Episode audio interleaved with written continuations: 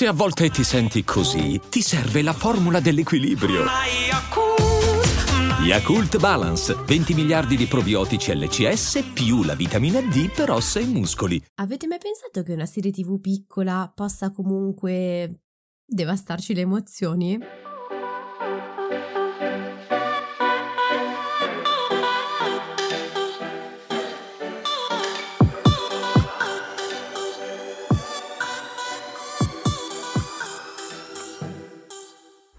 Benvenuti in questo nuovo episodio di TV Therapy, il podcast dove usiamo le serie TV per capire meglio noi stessi, le nostre emozioni, le relazioni, gli impantanamenti vari. Io sono Alessia, psicologa e psicoterapeuta, e su Instagram mi trovate come Io Non Mi Stresso. E io sono Giorgia, scrivo di serie TV e su Instagram mi trovate come Tellyst, che è un blog che racconta le serie TV come meritano. Allora, in questo episodio parliamo di Strappare lungo i bordi, cioè la serie TV di Zero Calcare. In parte perché è abbastanza impossibile non parlarne, cioè direi che al momento è probabilmente la serie più vista in Italia, sì. E in parte perché moltissime persone tra coloro che l'hanno vista hanno detto di esserne uscite con uno stato emotivo, diciamo così, abbastanza devastato. Sì, Strappare lungo i bordi rientra agilmente nella categoria delle serie TV che io definisco palle da bowling, cioè? Che è una definizione che ho coniato, e faccio tutta da sola, esatto. Per dare un'idea dell'effetto che fanno quelle serie TV che sembrano una passeggiata leggerissima e veloce, e invece quando vengono lanciate impattano su di noi in maniera potentissima, facendoci cadere come birilli e soprattutto facendo una strage collettiva di emozioni. Questa definizione l'avevo creata per Fleabag, soprattutto dopo il primo gruppo di TV Therapy in cui l'avevamo proposta ed era stata devastante, aveva cambiato tutto il percorso nel senso buono del termine, esatto, e finora però non l'avevo più usata per nessun'altra serie, e poi appunto è arrivato Zero Calcare. Beh, allora fai un copyright e coniala ufficialmente, se no te la fregano. Serie TV palle da bowling. Esatto. Ok. Allora, io ho sentito davvero pochi, forse uno solo, pareri negativi su questa serie, e mi sono detta che non possiamo tanto sorvolare sul motivo per cui questa serie piaccia così tanto, anche perché credo che questo esprima un po' un bisogno collettivo, cioè secondo me piace perché in fondo questa serie TV ci racconta un po' una direzione. In particolare credo che Strappare lungo i bordi piaccia perché in un mondo in cui, o perlomeno questo è uno dei motivi principali, poi ce ne saranno 1 milione, però in un mondo in cui tutti ti raccontano come devi essere, ti propongono soluzioni improbabili per alzarsi dal letto, non procrastinare, essere felici sempre, bla bla bla, mi sta già venendo l'orticaria solamente a dirlo, Zero Calcare racconta semplicemente come siamo, cioè lui dà voce a quei, ma anche a quei pensieri paranoia che spesso, direi soprattutto di notte, ci attanagliano e che possono farci anche un po' sembrare strani. Siamo lì a confrontarci con le vite degli altri, lo dice lui stesso nella serie in realtà a un certo punto, ma le vite degli altri ci appaiono perfette solo perché le vediamo in realtà da lontano. E lui cosa fa in qualche modo?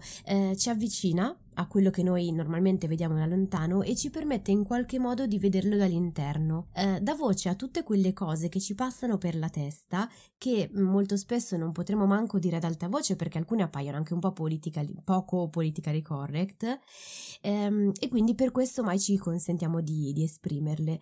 Però in realtà anche queste cose raccontano molto di noi, dei nostri conflitti interiori e soprattutto di quelle sacrosante paure, paranoie, di quelle segmentali. Diciamo la cosa più semplice, che fatichiamo ad ammettere ad alta voce. Poi vabbè, ci sarebbero altre 8.000 cose. Diciamo che in questo episodio abbiamo fatto una specie di patchwork, è stato difficilissimo mettere insieme questo episodio. Credo che sia il più difficile, quello in cui io abbia fatto più fatica a mettere insieme tutto, perché dentro c'è il mondo. Sì, cioè potremmo fare un podcast, abbiamo detto un podcast su Fleabag, un podcast su Zero Calcare, esatto, probabilmente. Perché sì, è veramente molto complessa, direi anche nel senso buono del termine, nel senso che offre veramente tantissimi spunti, cioè potremmo davvero usare, infatti noi l'abbiamo già data da vedere in uno dei gruppi di TV Therapy. Diciamo che questo è un episodio un po' introduttivo, e poi quindi la serie ci tornerà utile in futuro per trattare altri argomenti. Quindi quello che vi raccontiamo in questo episodio sono varie cose che abbiamo notato, che iniziamo a mettere lì a mo' di sassolino, come io dico di solito, lo lanciamo,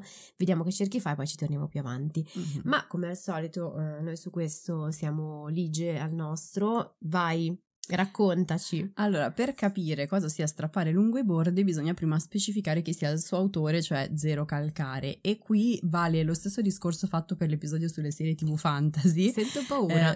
Paurissima. Se quello che diremo contiene delle imprecisioni, amici del fumetto, non arrabbiatevi, ma scriveteci le vostre precisazioni, anche perché insomma c'è sempre da imparare, soprattutto sul mondo dei fumetti. Detto questo, riprendiamo il profilo di Zero Calcare, che in realtà si chiama Michele L'Erec, ha 37 anni, quasi 38 tra qualche giorno, è romano di Rebibbia ed è considerabile il principale fumettista italiano del momento. Non tanto perché sia il più bravo, questa è una considerazione che secondo qualcuno è opinabile, noi non osiamo addentrarci. A me piace comunque, voglio dire, okay. Non so se conti la mia opinione. Pensiero egocentrico, esatto. Così, okay. Ma appunto è considerabile il principale fumettista italiano del momento perché era da tanto tempo che un fumettista italiano non riusciva con le sue opere a uscire dalla nicchia del fumetto e unire lettori diversissimi tra loro, molti dei quali non abituati peraltro a leggere i fumetti. Zero Calcare ha infatti un'ammirabile capacità di prendere situazioni ed emozioni che sono molto personali e raccontarle in una maniera tale che chi legge se ne senta non solo immediatamente coinvolto, ma anche e soprattutto ci veda dentro se stesso. Lui dice di non raccontare mai gli altri, il protagonista dei suoi fumetti è una versione disegnata di lui, perché dice che non saprebbe parlare di cose che non ha provato su di sé. Nelle sue opere ci sono riflessioni su piccoli e grandi aspetti del quotidiano, molte paranoie, le ansie lavorative e relazionali che prendono una forma concreta attraverso elementi, simboli e figure che sono molto immediati. Non so, i fumetti di Zero Calcare sono molto verbosi, sono dei flussi di coscienza velocissimi, quasi tachicardici, che quindi danno un'idea della sua ansia. La sua coscienza ha la forma di un armadillo. Che già questo è emblematico. Esatto, io personaggio della serie tra l'altro. O ancora le emozioni, le paure, le paranoie assumono delle forme antropomorfe oppure vengono rese attraverso delle citazioni molto pop, ma a volte anche un po' più sofisticate, di film, libri, serie TV. Quindi delle cose che sono coglibili da tutti. E il tutto, e qui prendo una citazione del fumettista Makkox, che tra l'altro è colui che sostanzialmente l'ha scoperto e l'ha supportato all'inizio della sua carriera, che era traballante esattamente come quella di tutti noi. Lui dice: lo fa sulla linea di confine tra riso e malinconia, cogliendo le ironie e le autoironie, che poi, aggiungo io, direi che è la via per devastare le emozioni di chi guarda o legge, perché tu pensi che sia leggera e poi invece sì. Tac. E soprattutto non si pone come quello sì, ti so spiegare perché, ma no, si mette dentro. Direi di no, anche perché prima di rilasciare la serie ha rilasciato una serie di video, di post in cui diceva: sarà orribile, sono preoccupatissimo, ho paura dello schifo che è uscito, ecco. Diciamo che la sindrome dell'impostore. Esatto, lo riprenderemo un po' per la sindrome dell'impostore. Allora, questo preambolo era necessario perché Strappare lungo i bordi è un tipico fumetto di Zero Calcare, ma in movimento. Nello specifico la serie è stata associata per temi e struttura al suo primissimo libro, La profezia dell'armadillo, che lui si è autopubblicato una decina di anni fa, sempre con l'aiuto di Makkox, nel 2011, quando aveva 26-27 anni, quindi questo teniamolo a mente, anche se lui dice che da quel momento in poi il suo pessimismo è solo cresciuto. Sì, e quindi beh, è tipico peraltro, più cioè si pensa, no, che man mano che vanno meglio le cose arriva il successo, questo crei sicurezza, in realtà crea maggiore insicurezza perché sei più esposto.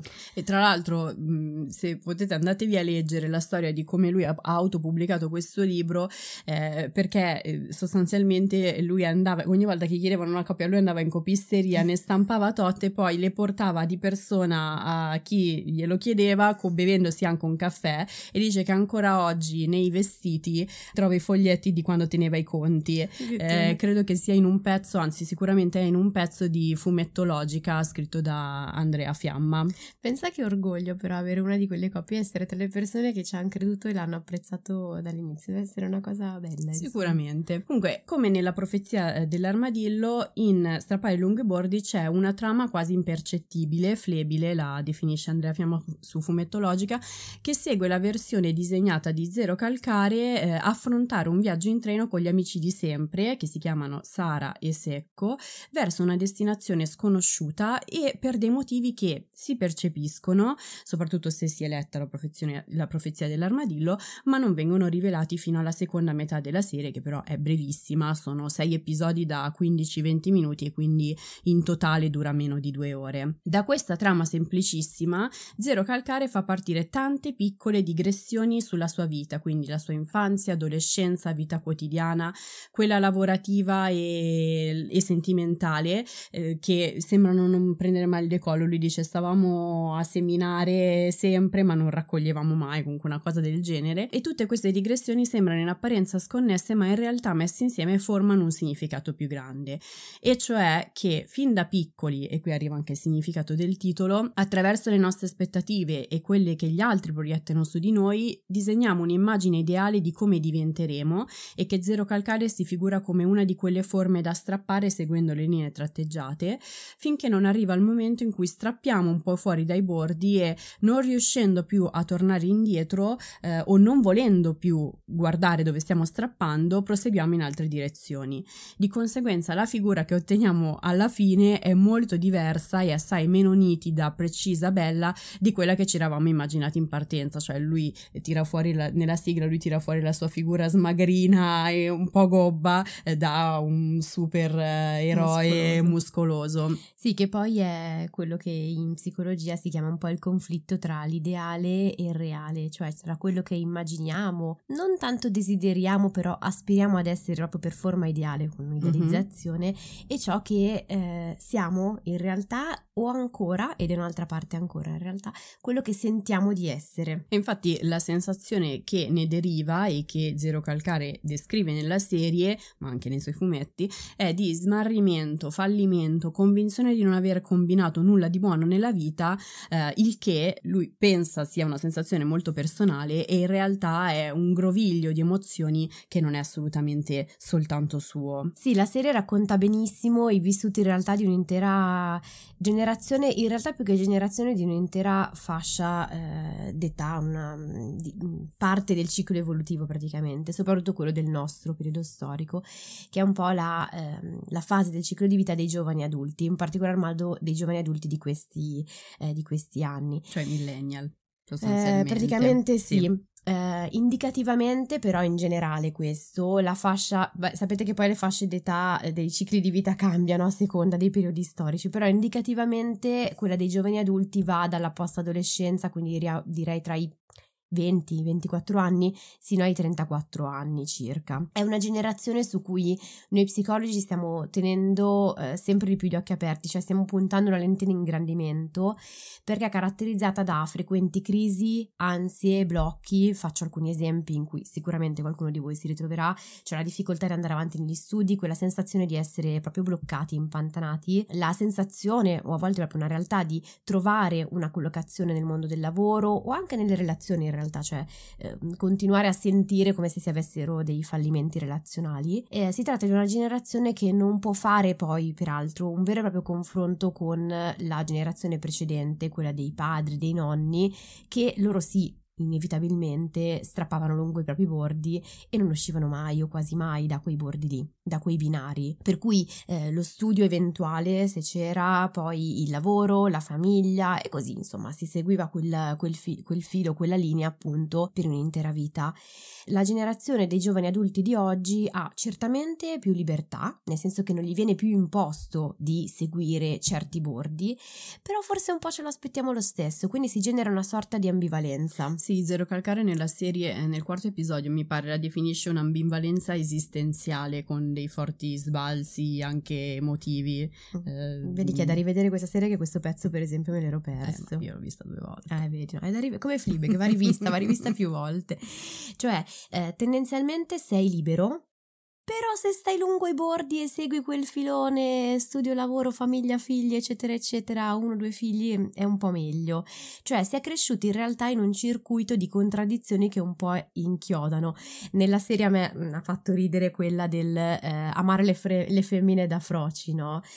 Già qua contiene in sé una contraddizione. Ecco, ce l'abbiamo su moltissime altre cose, appunto sul lavoro, sulle relazioni, sul creare un certo tipo di famiglia tradizionalissima, perché così va fatto. Quindi sei libero, ma un po' devi seguire il tracciato, e in ogni caso diciamo che anche per quanto riguarda la libertà, anche se uno del tracciato volesse un attimino fregarsene e costruire le proprie, cioè costruire i propri bordi, diciamo, non è che ci siano propriamente le basi, non è che ci sia un terreno fertile proprio in termini sociali, lavorativi, direi anche politici, per stare lungo dei bordi, cioè per costruire in qualche modo i propri bordi.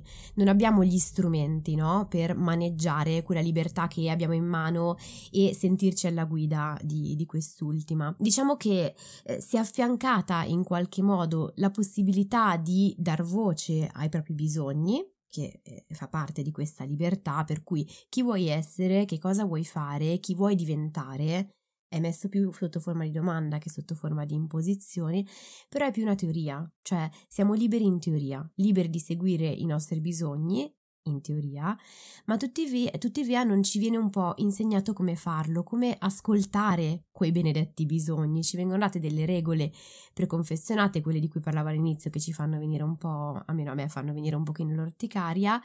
Nel momento in cui effettivamente qualcuno si permette di ascoltare quei bisogni lì, in maniera libera e un po' diversa da quello che normalmente fanno gli altri, allora c'è subito un campanello d'allarme che suona come qualcosa di deplorevole, che prende la forma poi all'interno della persona di un po' di un senso di colpa, di inadeguatezza, di essere anche un po' egoisti. Sì, questa indecisione nella serie viene resa proprio attraverso le cose più piccole e quotidiane, tipo in un episodio Zero attacca un enorme paranoico pippone mentale perché non sa quale pizza scegliere, tra l'altro lo capisco. No, dire che anche a me capita la stessa cosa. Tutte le volte che devo scegliere una pizza io, cioè se la solita noiosa margherita, però poi chissà cosa mi perdo, oppure se la pizza, lui la chiama pizza sto cazzo, che non ha mai assaggiato, però magari poi ecco mi pento di averla scelta.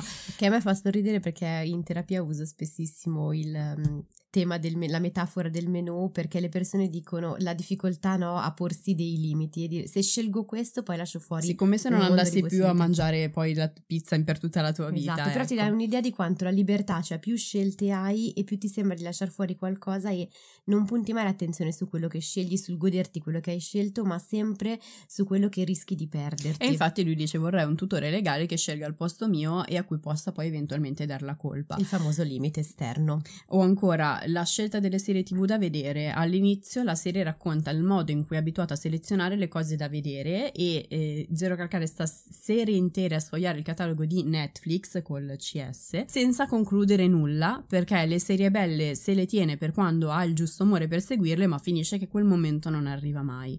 E quindi anche qui un'inezia diventa una metafora ansiogena di vita e si dice se su 8.000 film non te ne va bene manco uno, forse sei te quello che non va bene.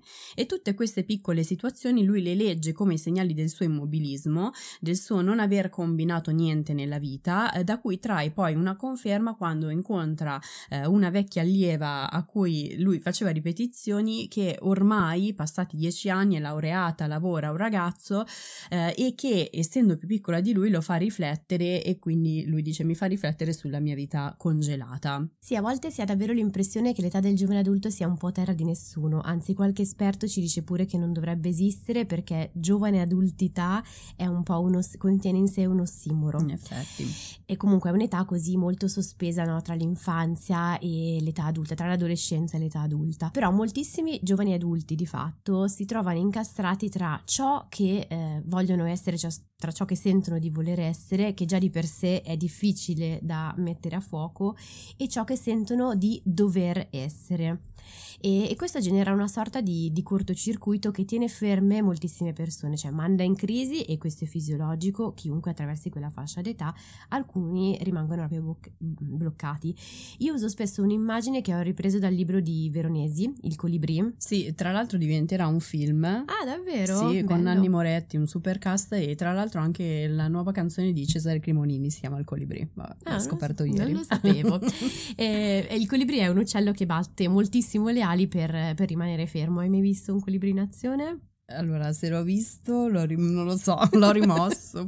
No, sì, sicuramente. L'hai visto? Io, ad esempio, non l'avevo mai visto. L'ho visto poco tempo fa in un parco, tra l'altro poco dopo aver letto il libro, ed effettivamente si impegnava moltissimo a battere queste ali, stava prendendo qualcosa da un fiore, insomma, per rimanere fermo. E quindi, di fatto, è un po' la metafora di come il rimanere fermi richieda uno sforzo smisurato, per cui poi sembra che non rimangano più energie per proseguire. Questo ovviamente negli esseri umani, perché per quanto riguarda i colibri le mie conoscenze non sei un ornitologa. No. Ok. Lui rende benissimo l'idea, lui Zero Calcare rende benissimo l'idea dicendo che se hai un foglietto, forse era uno scontrino, non ricordo. Un foglietto. Era un foglietto. Che è uno scontrino. Non lo so. Okay. Anche se perché io tengo tutti gli scontrini nella borsa. Anch'io. Ok.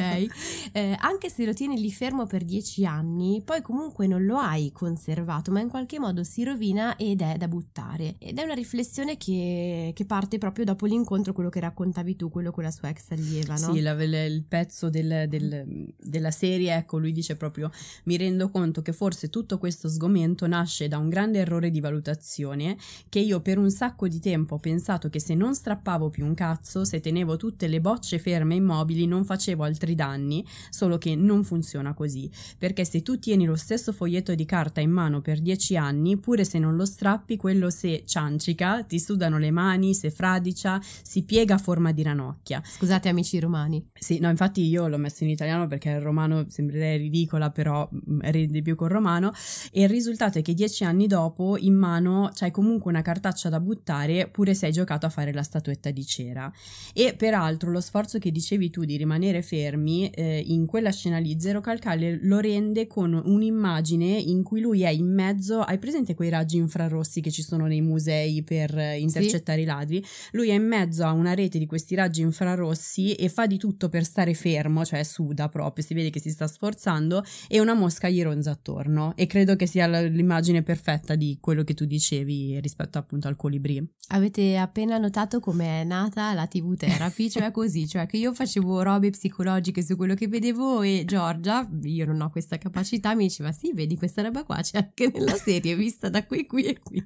Perfetto. Vedi, quindi si incastra così. Tutto. Sì. Però secondo me tutte queste riflessioni, cioè non secondo me, sono connesse a un grande tema che aleggia sulla serie, che è quello della morte. Cioè La profezia dell'armadillo nacque proprio come un'elaborazione di un lutto. Zero Calcare aveva inizialmente disegnato le tavole da pubblicare in privato su Facebook in memoria di una compagna di classe, perché la sua paura era che questa compagna potesse pian piano sparire dai suoi ricordi e da quelli dei compagni, e lui era anche abbastanza restio all'idea di raccoglierle in un libro, perché come diceva lui, per non dare in pasto il ricordo di una persona cara a un pubblico che non conoscevo, e in parte anche perché non pensava che una questione così intima potesse interessare a qualcuno. Invece si tratta di un evento che mette in moto tutta una serie di pensieri, paure, frustrazioni, rimpianti che accomunano un po' tutti, e in Strappare lungo i bordi si scopre poi che i tre protagonisti, spoilerone però dobbiamo farlo, sì.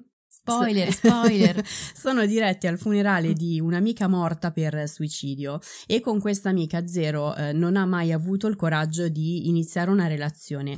Praticamente loro hanno vissuto di rimpalli per una decina di anni, perché poi appunto ogni volta che ci si avvicina c'è la paranoia, no, ma forse era quello lì. C'è un pezzo splendido in cui l'armadillo gli dà istruzioni su come ci si fa avanti, però poi in modo tale che si è coperti e si può tornare indietro. Fantastico l'armadillo, mitico. Esatto. Esatto, perciò il discorso è un po' questo: benché il mio interesse per lei e il suo per me fossero palesi, le ansie mi hanno impedito di prendere il coraggio per iniziare questa relazione, e chissà con quante altre cose io l'ho fatto nella vita.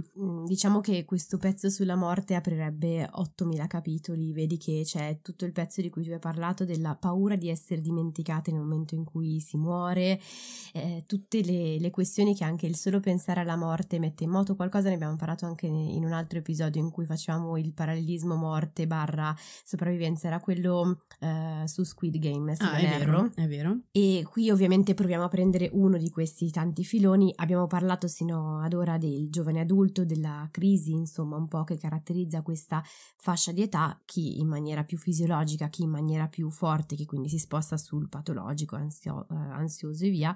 Quindi seguiamo un po' questo filone, cioè quello che riguarda il momento in cui muore qualcuno, in particolar modo qualcuno che ha la nostra età, e ci pone inevitabilmente nella posizione di fare un confronto con noi stessi, ci pone in qualche modo di fare un bilancio di quello che abbiamo fatto sino a quel momento, quelli che erano i nostri sogni nell'infanzia e ciò che siamo riusciti o meno a realizzare nel tempo. Cioè domande che tendenzialmente ci poniamo sono: siamo dove volevamo essere? Sono soddisfatto? Se dovessi morire anche io domani, che valutazione darei alla mia vita? Sì, lui rende questa immagine riprendendo in mano il foglio di carta di cui parlavamo all'inizio. Lui dice: strappavo senza guardare, perché se avevo il terrore che se abbassavo gli occhi vedevo che invece mi stavo allontanando dalla guida, che stavo strappando tutto a cazzo e che quel foglio stava diventando sempre un po' un casino, sempre più un casino. E questo dialogo interiore credo che la serie lo abbia innescato in chiunque l'abbia guardata, e anche un po' a tradimento, specie per chi non conosceva Zero Calcare, come fanno le serie TV palle da bullying, tra l'altro, anche perché Zero Calcare ha la capacità di trattare dei temi molto dolorosi senza renderli drammatici, visto che lui stesso, proprio per l'ambivalenza di cui parlavamo prima, esprime il bisogno di affrontarli ma in maniera apparentemente distaccata, e in questa serie lo fa in due modi, diciamo così, più stilistici. Il primo è la velocità, che proprio gli appartiene. Lui dice che questa serie, anzi per lui è addirittura lenta. La questione è che lui non vorrebbe neanche che ci si soffermasse sui dettagli, ecco, però questa serie è velocissima, non solo nella durata complessiva ma proprio nei passaggi. Io sono tornata indietro un sacco di volte per vedere ad esempio i fermoimmagini dei disegni o riascoltare i frammenti di dialogo. Anche a me è capitato di farlo, stranamente, di solito no, ma questa volta sì. Poi è quello che lui non vorrebbe mai che accadesse, perché insomma ci si sofferma sul dettaglio, poi c'è il rischio di scoprire che lui è davvero un incompetente che ci ha ingannati tutti. Sì, secondo me il ritmo dà proprio l'idea del meccanismo, no? Quindi il cercare di non entrare troppo in contatto con le emozioni, toccarle, ma poi diciamo così, le tocchiamo piano e poi acceleriamo subito il passo per non rimanere lì incastrati come gli ari del colibri. Ce l'hai questo colibri? Sì, esatto. E che poi in realtà su di noi secondo me è l'effetto opposto, perché andando veloce siamo più propensi a soffermarci. Se andasse molto più lenta probabilmente andremo noi più veloci, seguiremo il suo ritmo e quindi noi ci perderemo dei pezzi. Non so se è vero, però è un'impressione che ho avuto. Sì, lui ha detto anche: l'ho fatta veloce perché se andavo lento si accorgevano che non sapevo recitare, perché lui doppia tutti i personaggi eccetto l'armadillo, che è doppiato da Valerio Mastandrea. E questo è il secondo metodo stilistico con cui lui rende il suo distacco dalle emozioni, cioè tutta la serie doppiata da Zero Calcare, che fa tutte delle vocette, e in particolare Alice, la ragazza morta, ha una voce metallica che sembra quella, non so, a me ricordava quella di Stephen Hawking. Sì, è vero, però, per darvi un'idea. E caso strano è quella da cui Zero ha più bisogno di distaccarsi emotivamente. Quando poi alla fine le sue emozioni si sciolgono perché vengono prese in vengono messe in comune con quelle dei suoi amici, allora i personaggi riacquisiscono le loro voci. Sì, anche questo, a me è piaciuto particolarmente questo pezzo. Io non sono mai troppo attenta alle parti tecniche, però qua sono proprio interessanti da un punto di vista. Anche perché parlava con una voce metallica, quindi un po' difficile non notarlo. Esatto. Conto, certo. Diciamo che però questa serie, vabbè, interessante, questi pezzi qua sono interessanti da un punto di vista emotivo e Teniamo sempre a mente che questa serie è un viaggio che lui fa anzitutto dentro se stesso. Poi io mi permetto di fare analisi, ma mi dispiace sempre fare analisi su persone che hanno creato qualcosa che li riguarda. No, vabbè. Però è quello che lui dice sia dei suoi fumetti sia della serie, le interviste che si trovano scritte, è che lui pensava che queste cose fossero soltanto sue e poi in realtà sono ovviamente di tutti e le esprime in una maniera che capiscono tutti, e quindi questo poi è il punto. E in effetti anche per quanto riguarda le voci, cioè quello che dicevi, anche questo in effetti lo facciamo tutti, cioè siamo convinti che quello che vediamo sia una realtà oggettiva, ma si tratta della nostra rappresentazione, della nostra lettura del mondo. Ad esempio la maestra o il capo, in altri casi, che ci vede al centro, no? Noi immaginiamo che ci veda al centro del proprio mondo, e per un nostro errore nella serie c'è, no? Lui che fa un errore, la maestra che sembra andare in tilt, sembra che cioè quel nostro errore sembra essere il perno delle loro giornate, e quindi questo per la nostra rappresentazione diamo noi una voce quindi a loro, no? Agli altri personaggi. Man mano che riusciamo a staccarci dal nostro punto di vista, cioè a vedere l'altro per quello che è in realtà, per quello che prova in realtà, ecco che man mano anche l'altro si riappropria dei suoi contorni e della propria voce. Allo stesso tempo, se diamo all'altro la possibilità di essere se stesso, anche noi ci sgraviamo un po', perché anche noi ci riappropriamo delle nostre di emozioni e della nostra voce. Non ci muoviamo più, diciamo, solo in funzione dell'altro, un po' sì, ma non solo, ma anche in funzione di noi stessi e dei nostri bisogni. Siamo noi a dare voce ai nostri bordi, appunto, senza più necessariamente seguire quelli preconfezionati, perché sai, se io sono lì a cercare di capire l'altro che cosa vuole da me e che bordi si immagina da me, faccio molta fatica a cogliere i miei bisogni e i miei bordi. E è vero che quelli preconfezionati sono molto rassicuranti, ma forse sono anche un po' stretti e poco rappresentativi di quello che sentiamo di essere davvero, di quelli che sono davvero i nostri bisogni più autentici. Sì, poi la famosa teoria dei fili d'erba, molto esatto. Uno dei punti principali che alle persone è piaciuto di più della serie, cioè che alla fine noi siamo come dei fili d'erba in mezzo a tantissimi altri fili d'erba, e dovremmo avere quella leggerezza che però non abbiamo.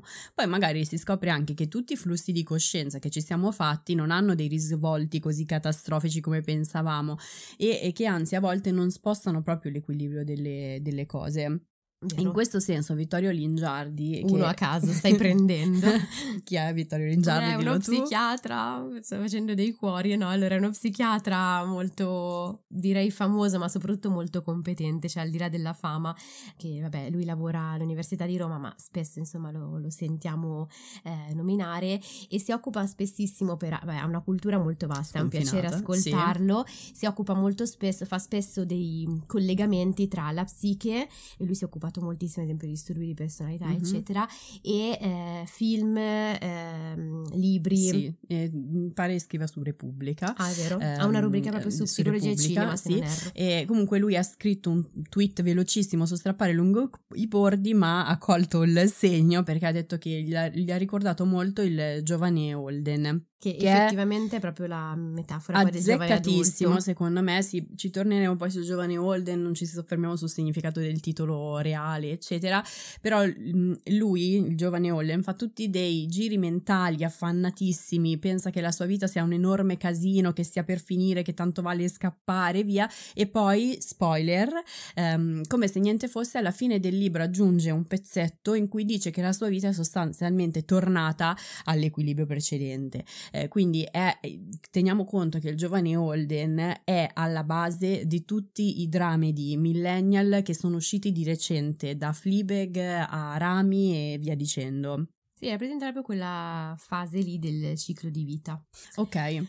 Siamo giunti alla fine, speriamo, vabbè, qua dateci un feedback, perché noi appunto mentre la scrivavamo avevamo veramente l'impressione di fare un patchwork. Adesso mentre un pochino insomma ne parliamo un pochino più fluidamente, mi sembra che abbia un senso, ma vediamo forma, se tipo come strappare lungo i bordi. Esatto, vediamo se ha un bordo anche per voi o se invece è un pastrocchio sul foglio, fateci sapere. Comunque siamo arrivati alle 3 serie TV che in qualche modo sono simili o riprendono i temi della serie di cui abbiamo parlato. Vai! Allora, la più ovvia è Bojack Horseman, che tra l'altro è una serie TV animata a cui lo stesso Zero Calcare mi pare abbia detto di essersi ispirato poi quando ha dovuto prendere spunto per costruire la sua prima serie TV. Ovviamente racconta la storia di questo cavallo antropomorfo che si aspettava di diventare una grande star di Hollywood perché faceva una sitcom di grande successo, e invece arrivati i 40 anni mi pare si trova in uno stato di declino assoluto, depressione, alcolismo e via dicendo, ed è una serie molto potente che racconta appunto com'è quella questione appunto dei bordi, della vita che è come non ci si aspettava. Dei bordi e dello scontro che dicevamo tra ideale e reale, che per molte persone è quello che nel mio modello di terapia si chiama focus, quindi al centro dei problemi che poi li caratterizzano. E si trova su Netflix. Perfetto. Se però avete già visto Bojack Horseman, come è molto probabile che sia, c'è un'altra serie dal suo creatore che si chiama Undone ed è molto particolare perché usa la tecnica del rotoscopio, praticamente sovrappone le immagini animate a quelle reali, e quindi è un po' strana ma comunque coinvolgente, e racconta la crisi esistenziale di una 28enne che ha un punto un po' morto della sua vita, e dopo un incidente inizia ad avere delle visioni del padre che era morto 20 anni prima. Il padre è Bob Odenkirk, cioè l'avvocato Saul di Breaking Bad. Ah, ok, non guardarmi così.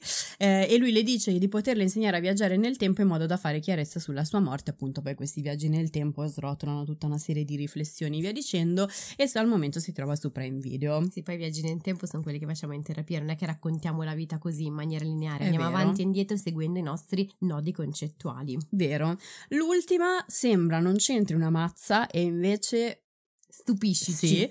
Allora, il titolo è Love Sick, però in realtà il titolo precedente era Scrotal Recall, che io direi è molto più efficace, non so perché l'abbiano cambiato. Praticamente racconta la storia, è britannica innanzitutto. Comunque tu hai la faccia in questo momento tra l'orgoglioso e l'indignato. Orgogliosissima. Allora, perché indignato? Perché hai detto che il titolo non sai perché l'hanno cambiato. Ah, perché l'hanno cambiato, invece Scrotal Recall è proprio, ci sta, concretizza l'idea. Racconta la storia di questo 20 è qualcosa N che scopre di avere la clamidia e quindi deve contattare tutte le sue partner precedenti per avvisarle, e questo viaggio nel tempo che lui fa insieme a un amico e a un'amica lo costringe a tirare le somme del punto di vita in cui sono, dell'immagine che avevano di sé, di quella che hanno proiettato gli altri su di loro, insomma tutti i discorsi che abbiamo fatto finora, e anche dei punti un po' più dolorosi perché poi appunto c'è morte dei coetanei e via dicendo, però in maniera divertente. Cioè così mettiamo sempre al riparo un pochino le nostre emozioni, in realtà ci fregano quelle divertenti, sì, io lo dico, sembrano superficiali ma ci fregano. Giusto, è vero. E al momento si trova su Netflix. Che belle, alcuni andrò a vederle. Scrotal Recall. Io volevo partire da Undone che non l'avevo vista. Oh, ok. Parto da Love Sick.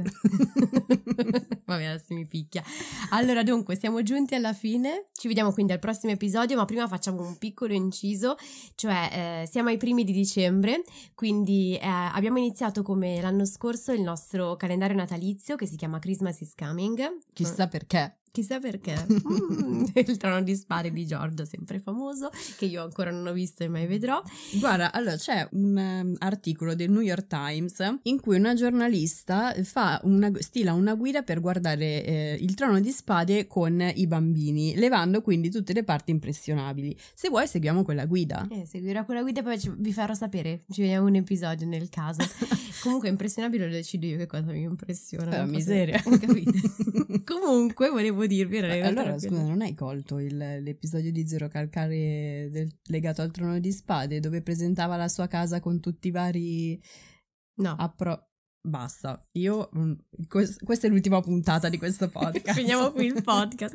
Comunque dicevo che abbiamo creato come l'anno scorso il calendario dell'avvento Christmas is coming, e ogni giorno da qui al 24 di dicembre vi presentiamo una casellina con un esercizio di TV Therapy, per cui utilizziamo anche lì le serie TV per capire meglio noi stessi, le nostre emozioni, gli impantanamenti vari, e l'abbiamo creata basandoci sulla nostra storia di vita, un po' strappare alla strappare lungo i bordi, e quindi facendo un viaggio tra infanzia, adolescenza ed età adulta. Ok, chiuso l'inciso del calendario natalizio. Se avete dubbi, domande o curiosità su come vi fanno sentire le serie TV che state guardando, ci trovate ogni mercoledì su Instagram, su Io Non Mi Stresso e su Tellyst con la Y. E vi ricordiamo che la TV Therapy esiste anche come terapia di gruppo, e se volete rimanere aggiornati su nuovi gruppi in partenza o inserirvi in lista d'attesa, seguite il podcast o iscrivetevi ai nostri canali. Al prossimo episodio. Quest'ultima parte sembra sempre quella dei farmaci, 12 mesi, vabbè, insomma, parlo velocissimo. Al prossimo episodio.